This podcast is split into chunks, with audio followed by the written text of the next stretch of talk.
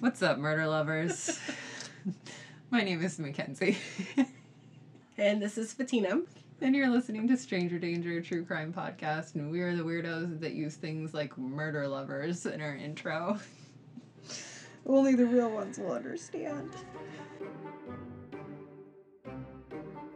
If you guys have anything else that you'd like to hear, you know the drill. Uh, follow us on Instagram at A Stranger Danger Podcast.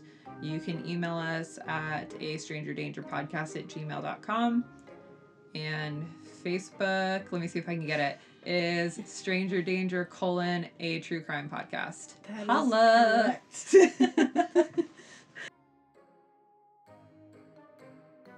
Welcome back.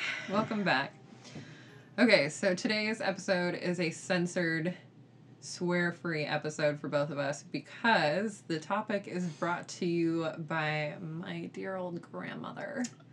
Okay, I agree. Yes. Um, she mentioned this to my mom, and my mom mentioned it to me. Did Vicky listen to? Let's just call it her episode because Yeah. that's what it was. Yeah, she was funny. She said, um, at the end of it, you go, thanks, Vicky. And I was like, thanks, mom. She was driving. She was like, you're welcome.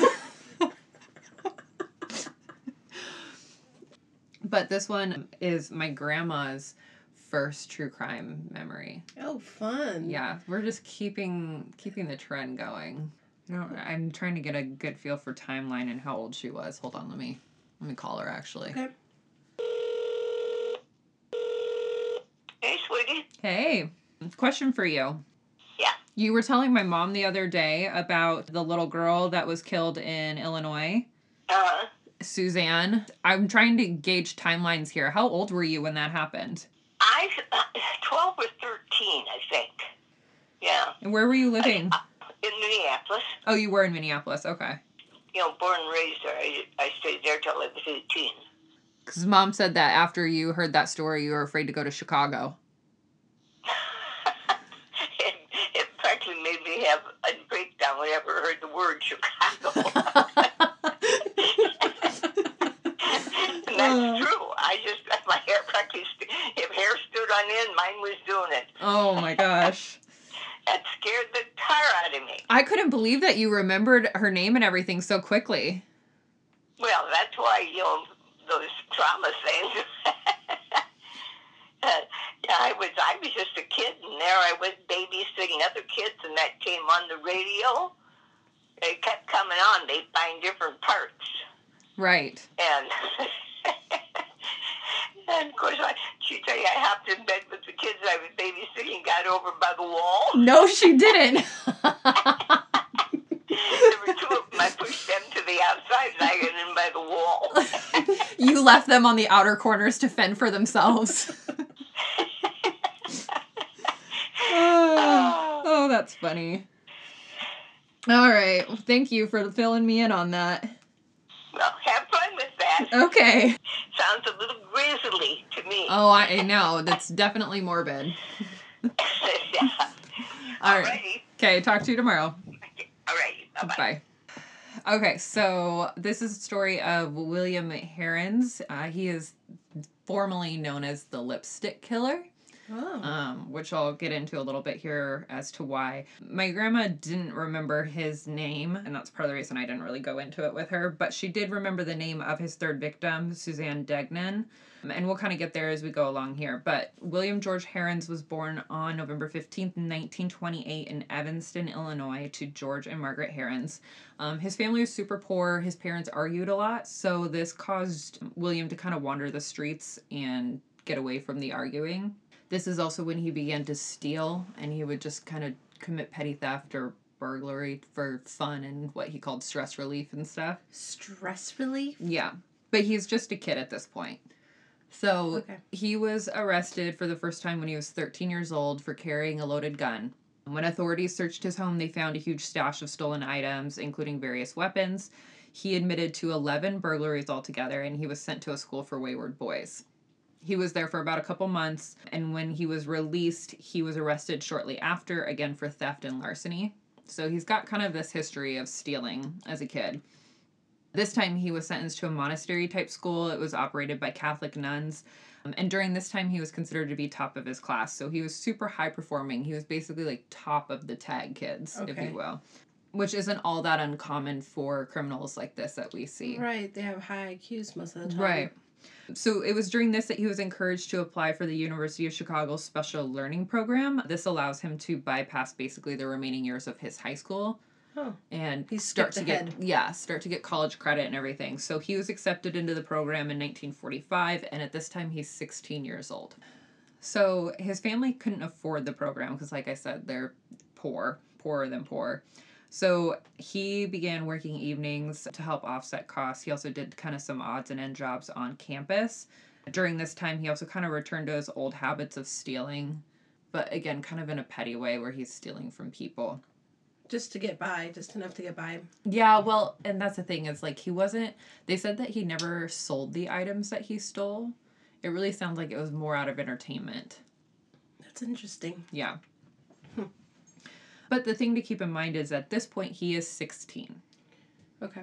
So he's just doing it, saying, "This is I can do it." Right. Okay.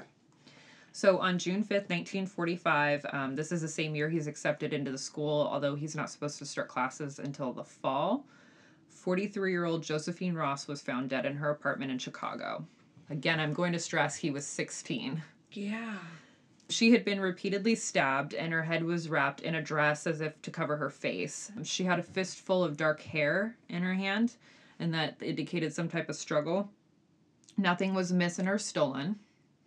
And police questioned the men close to her, but all of them had pretty rock solid alibis. Um, All they knew is that they were looking for a dark haired man.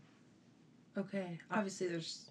This is the 30s, early 30s, 40s. right? So 40s. So 45. no, no DNA. Right. Okay. On December 10th, 1945, Frances Brown, whose age isn't reported, but she was reportedly divorced, so she is an adult female, Okay. was found with a knife in her neck and a bullet in the head in her apartment in Chicago. She had been also repeatedly stabbed, but again, nothing was missing. This time, a note had been left written in lipstick on the wall of her apartment. It said, For heaven's sakes, catch me before I kill more. I cannot control myself. This is where the name the lipstick killer comes from. This is really the only instance that I found of lipstick being used, so it was like, They just kind of Yeah. ran with it. Exactly. Media, I'm sure. Okay. A bloody fingerprint was found on the door jamb of her apartment. Police were kind of all over the place on these. First, they said that it must have been an intruder who was possibly robbing the place when victims when the victims unexpectedly came home, but again, nothing was stolen, nothing was missing. So that didn't really hold up. If it was an intruder looking to rob the place, they, would have taken something. something, anything. Then a night clerk at Frances's building said a thin man about 45 or I'm sorry 35 to 40 years old had gotten off the elevator that he didn't recognize. He acted kind of strangely and nervously before leaving. And then 4 days after that, the police announced that they believed the killer was a woman. So literally Wow. all over the place. But again, at this point nothing looks like William Okay. right? So the eyewitness saying 35 to 40 years, 45 Right. years old, he's Doesn't 16. match him. Yeah, he's not a woman. Nothing's been stolen, and that's kind of his his crime of choice, if you will. And then on January 19, or I'm sorry, January 7th of 1946, six-year-old Suzanne Degnan uh, went missing from her bedroom in Chicago. Police found a ladder outside the window and a ransom note, and the ransom note read, "Get twenty thousand dollars ready and wait for word. Do not notify FBI or police. Bills in fives and tens. Burn this for her safety." It's written in a variety of like types of handwriting, cursive, block letters, that kind of thing. Also, it interchanges between capitals and lower cases. A lot of the words are spelled incorrectly. It's It's, thought out, but it, it is or it isn't. So this could be one of two things. We're either dealing with somebody who's relatively illiterate or we're dealing with somebody who is smart enough to try and cover their tracks by pretending to be illiterate, right. But not really sure which. Hmm. A man called the Degnan house several times demanding ransom, but always hung up before headway could be made on that. The mayor of Chicago also received a note during this time, and the note read, This is to tell you how sorry I am not to get old Degnan instead of his girl. Roosevelt and the OPA made their own laws. Why shouldn't I? And a lot more. So during this time, there was a nationwide meatpacker strike, and the OPA, which is the Office of Price Administration, was considering rationing dairy products. Oh. Degnan was a senior executive for the OPA and had recently been transferred to Chicago. Oh. There had been threats against other executives during this time, Of along with their own children, and police thought it was possible that a meatpacker was responsible. Okay. The police received an anonymous tip that led them to a sewer about a block from the Degnan residence, and in there they found Suzanne's head. Just her head. Yeah. Now, this is the part that my grandma remembers. They found her head. They also found her right leg in a catch basin, and her torso was in another storm drain, and her left leg was in another drain. So, my grandma remembers them recovering her body parts from around the city. Wow. And that is what terrified her. It made her jump into bed with the kids she was babysitting and sleep against the Oh wall because she was so scared. Because remember, that I mean, at this point, my grandma's 13, this little girl was six. They found her body from different parts of the city. It was all kind of spread out. There was blood that was found in the drains of a laundry tub in the basement of a laundry room of a nearby apartment building. This was later determined to be the place where the corpse was dismembered, although Suzanne was already dead when her body was brought there. So, not actually the place that she was killed, but it is where she was dismembered. During this investigation, police questioned hundreds of people, administered approximately 170 polygraphs, um, and released several statements to having caught the killer, only to then have multiple suspects released. So they just kept trying to get someone onto it. Okay. Right. The police said that it was a very sharp knife that was used for the dismemberment and believed the killer had to be a meat cutter, stating that not even a doctor could have been as skillful Oh um, wow. because there were no signs of hacking at the body or anything like that. They knew where to cut. Right. Police during this time used really extreme interrogation techniques. I wouldn't even say bordering on torture, they were torture. So I don't know what the regulations were like at this time, but this is just crazy to me. So one of the suspects that they interrogated reported that his beatings and the torture techniques that they used landed him in the hospital for 10 days. He actually sued the Chicago PD and won $15,000. Two teenage boys were arrested in connection to the Suzanne murder. Theodore Campbell was one of them. He admitted to making the ransom calls, but said that the other boy, who was named Vincent Costello, had killed her. And then, after interrogation and polygraphs, the police discovered that the boys were not involved, but they had actually overheard officers talking about the crime and had Oh. decided to take advantage of the situation and try and get the ransom money. So they made the calls to try and collect on the ransom because of what they'd overheard. They were just kids trying to get the money. Yeah, teenagers. Wow. I think if I remember right, they were like 13 or something. That's young. Yeah. This one sticks out to me in particular. This one was a suspect by the name of Richard Russell Thomas, who was a nurse that was serving time in Phoenix after molesting his own daughters. He was connected to the murders after police found out he'd been in Chicago at the same time. He actually confessed to the murders, and his handwriting was a match to the ransom note, and he had medical training as a nurse. So he fit the profile that had been built. Mhm. But news broke about a story about a college student who was caught fleeing the scene of an armed robbery, and the news became fixated on this guy. And so the police turned their attention towards this kid. Right. And after they did that, Richard Thomas actually recanted his statement. What is going on with the police at this point? I have no idea. Wow. So it, yeah, it gets worse from here. So Also, I'm not saying much because a lot of it is cuss words, and I We're promise keeping it not clean. to. So I keep thinking, what the bleep? The teen that was fleeing the scene was, you guessed it, uh, William Heirens, who was 17 at this time. Okay. Heirens said he was interrogated for six days, 24 What? hours a day. Was not allowed to eat or drink and was repeatedly beaten during this time. He wasn't allowed to see his parents for four days and was refused an attorney. Now, when I was writing this up, I was like, really? He wasn't allowed to see his parents for 14 or for four days. And then I had to remind myself he is a child. Yeah, he's 17. Yeah. That seems like, eh, you're right. This seems like a really extreme tactic. That's to try and- mild compared to what I'm about to tell you. Oh, you're joking. Mhm. Because that's already bad. Yeah. I'm sorry. I need a glass of water at least every. I need a Diet Coke. I mean, you can drink something stronger if you need it. No, well, he's 17, but I mean, some food. Uh, okay. I, the only thing I can picture when you're saying that the police are beating someone is just, you know, old police movies of the good cop, bad cop, Right. and someone coming in and using excessive force to yeah.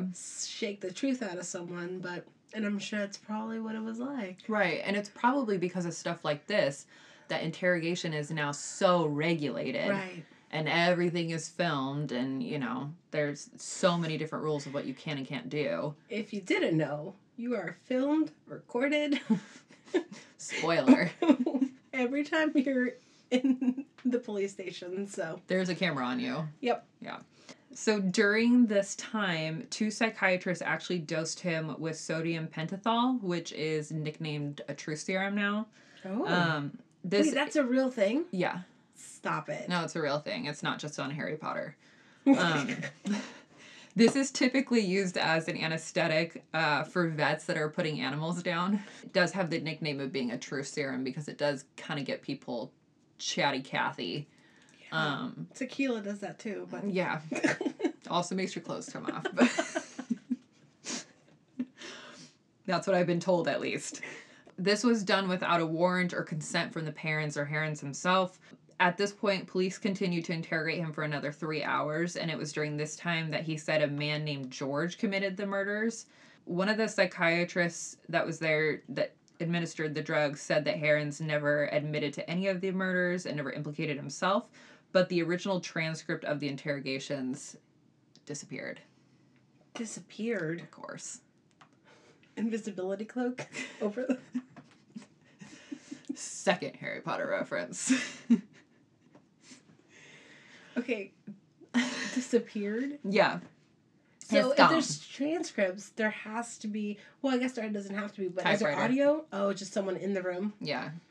Hmm. Because this is before MacBooks. How do they do it? I don't know. he would say something along the lines of George Murman um, and called, like, they kind of referred to it as his alter ego. Then Oh. the police changed it to George Murder Man, and it was just, ugh, it's very corny. It's a very corny. George Murder Yeah, Man. it's a super corny attempt at trying to implicate something that isn't there. But that was William's description of what happened while he was drugged. With he says he doesn't recall any of this, but that is what he said happened. On his fifth day in custody, Heirens was given a lumbar puncture without anesthesia. So, like a spinal tap. No rhyme or reason why. There's nothing documented as to why they would do that.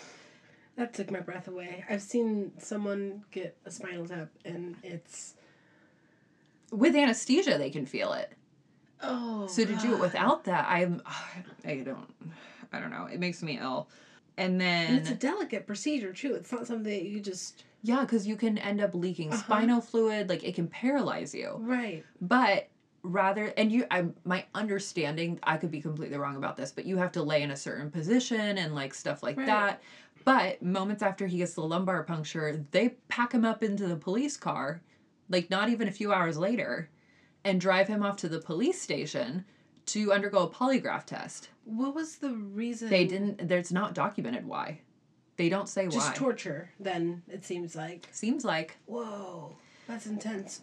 So they take him in for a polygraph test but understandably he's under so much pain Right. that he can't cooperate with the testing, so they try it a few times and then they decide that they're going to reschedule it. They finally are able to administer the test, I believe it's a few days later, and they report that the results are inconclusive. Well, yeah.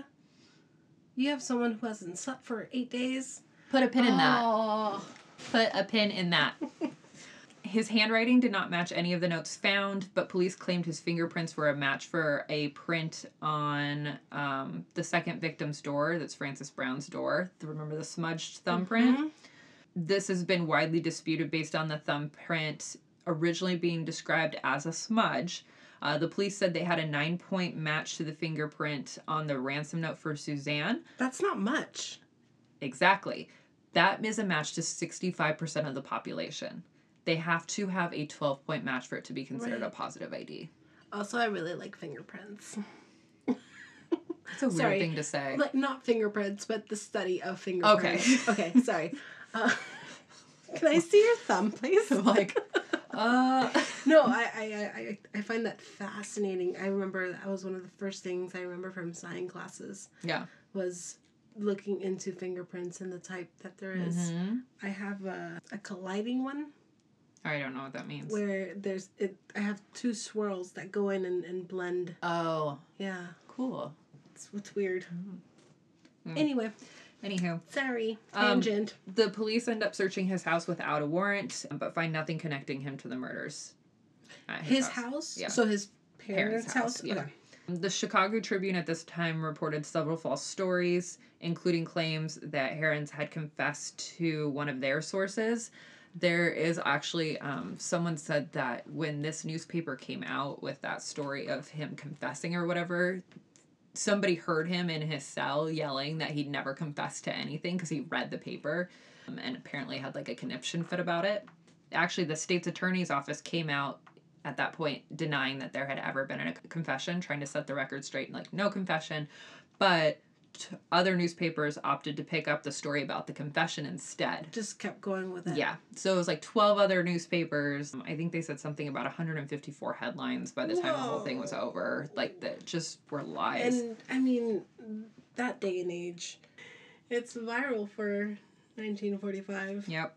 Wow. His own attorneys actually believe that he was guilty based on a lot of these things, as well as a lot of the newspaper articles that came out. So they set out with a mission to save him from the electric chair rather than to try and prove him innocent. So already our priorities are a little bit in the wrong place. And the irony in this situation is that the prosecutor on the case, who is, I'm sorry, Grandma, he's a total asshole. I'm sorry. We made it so far. I I tried really hard, but I don't got another word for it. Um, he Cover is just ears. legitimately the worst. He said at the time that he didn't think that he was going to be able to get a conviction based on the evidence. So his attorneys pressured him to take a plea bargain with the deal that he would get a life sentence in exchange for his confession to all three murders. He drafted his confession using the Chicago Tribune articles, and those guided him through his confession details because he said he didn't know most of the details of the case. Um, so he used. he used the newspaper articles to draft his own confession because he said he didn't know about the crimes, so he didn't know what he was confessing to. So he used these articles to write his own confession the details in. because they told him that if he didn't, he was going to be electrocuted. Wow. Yeah. Um, he said that sometimes when he'd get the details wrong, his attorneys would be like, "No, is that what really happened?" And that's what he would use to know that he was like not getting something right. feeding him the. Yeah. Right. Okay. Both him and his parents signed the confession. Um, His parents did. Too, okay, because Yeah, they wanted to avoid the the chair. He Okay. was a kid, yeah. The prosecutors ended up withdrawing the plea deal and they changed it to three life terms to run consecutively. They threatened Heirens with the death penalty if he didn't agree, and they also threatened to charge him with another murder despite having a rock hard alibi for where he was. He was actually like at one of those schools where he was serving out a sentence. Right. Um, that's what he was doing when this other person was murdered. So there was no way he could have done it, but they were threatening to charge him with that one as well. And so he ended up agreeing to the new plea deal. When he was asked why he did it, he said, quote, I confess to save my life. Sad. Yeah. By the end of this one, I was like legitimately sitting in like tears because it was just, it's so clear to me what happened here. Yeah. But anyway, we'll get we'll get to my thoughts at the end. I'll have my moment. he entered his plea on September 4th, 1946 in court. That night he actually tried to hang himself in his cell during a shift change. the next day, he was sentenced to all three of the life terms. He's he was so young. Yeah, he's such a baby. As Heirens waited to be transferred to the Stateville prison from the Cook County Jail, the sheriff at the time asked if Suzanne Degnan had suffered when she was killed. And his answer to this was, I can't tell you if she suffered. This is again, quote, I can't tell you if she suffered, Sheriff McCauley. I didn't kill her. Tell Mr. Degnan to please look after his other daughter because whoever killed Suzanne is still out there. Oh, that hit hard. Yeah. Ooh, I just got body chills. Yeah. um, because who says something like that? I don't. That hit me as hard as uh, that mom that said, "I want to live one day longer than I him." know. Yeah. Okay, I don't know exactly where this is gonna end up, but that sounds like something an innocent man would say. Yeah. So Josephine Ross's family, who's act- victim number one in this, they came out within just a couple days and said that they didn't believe Heirens was guilty.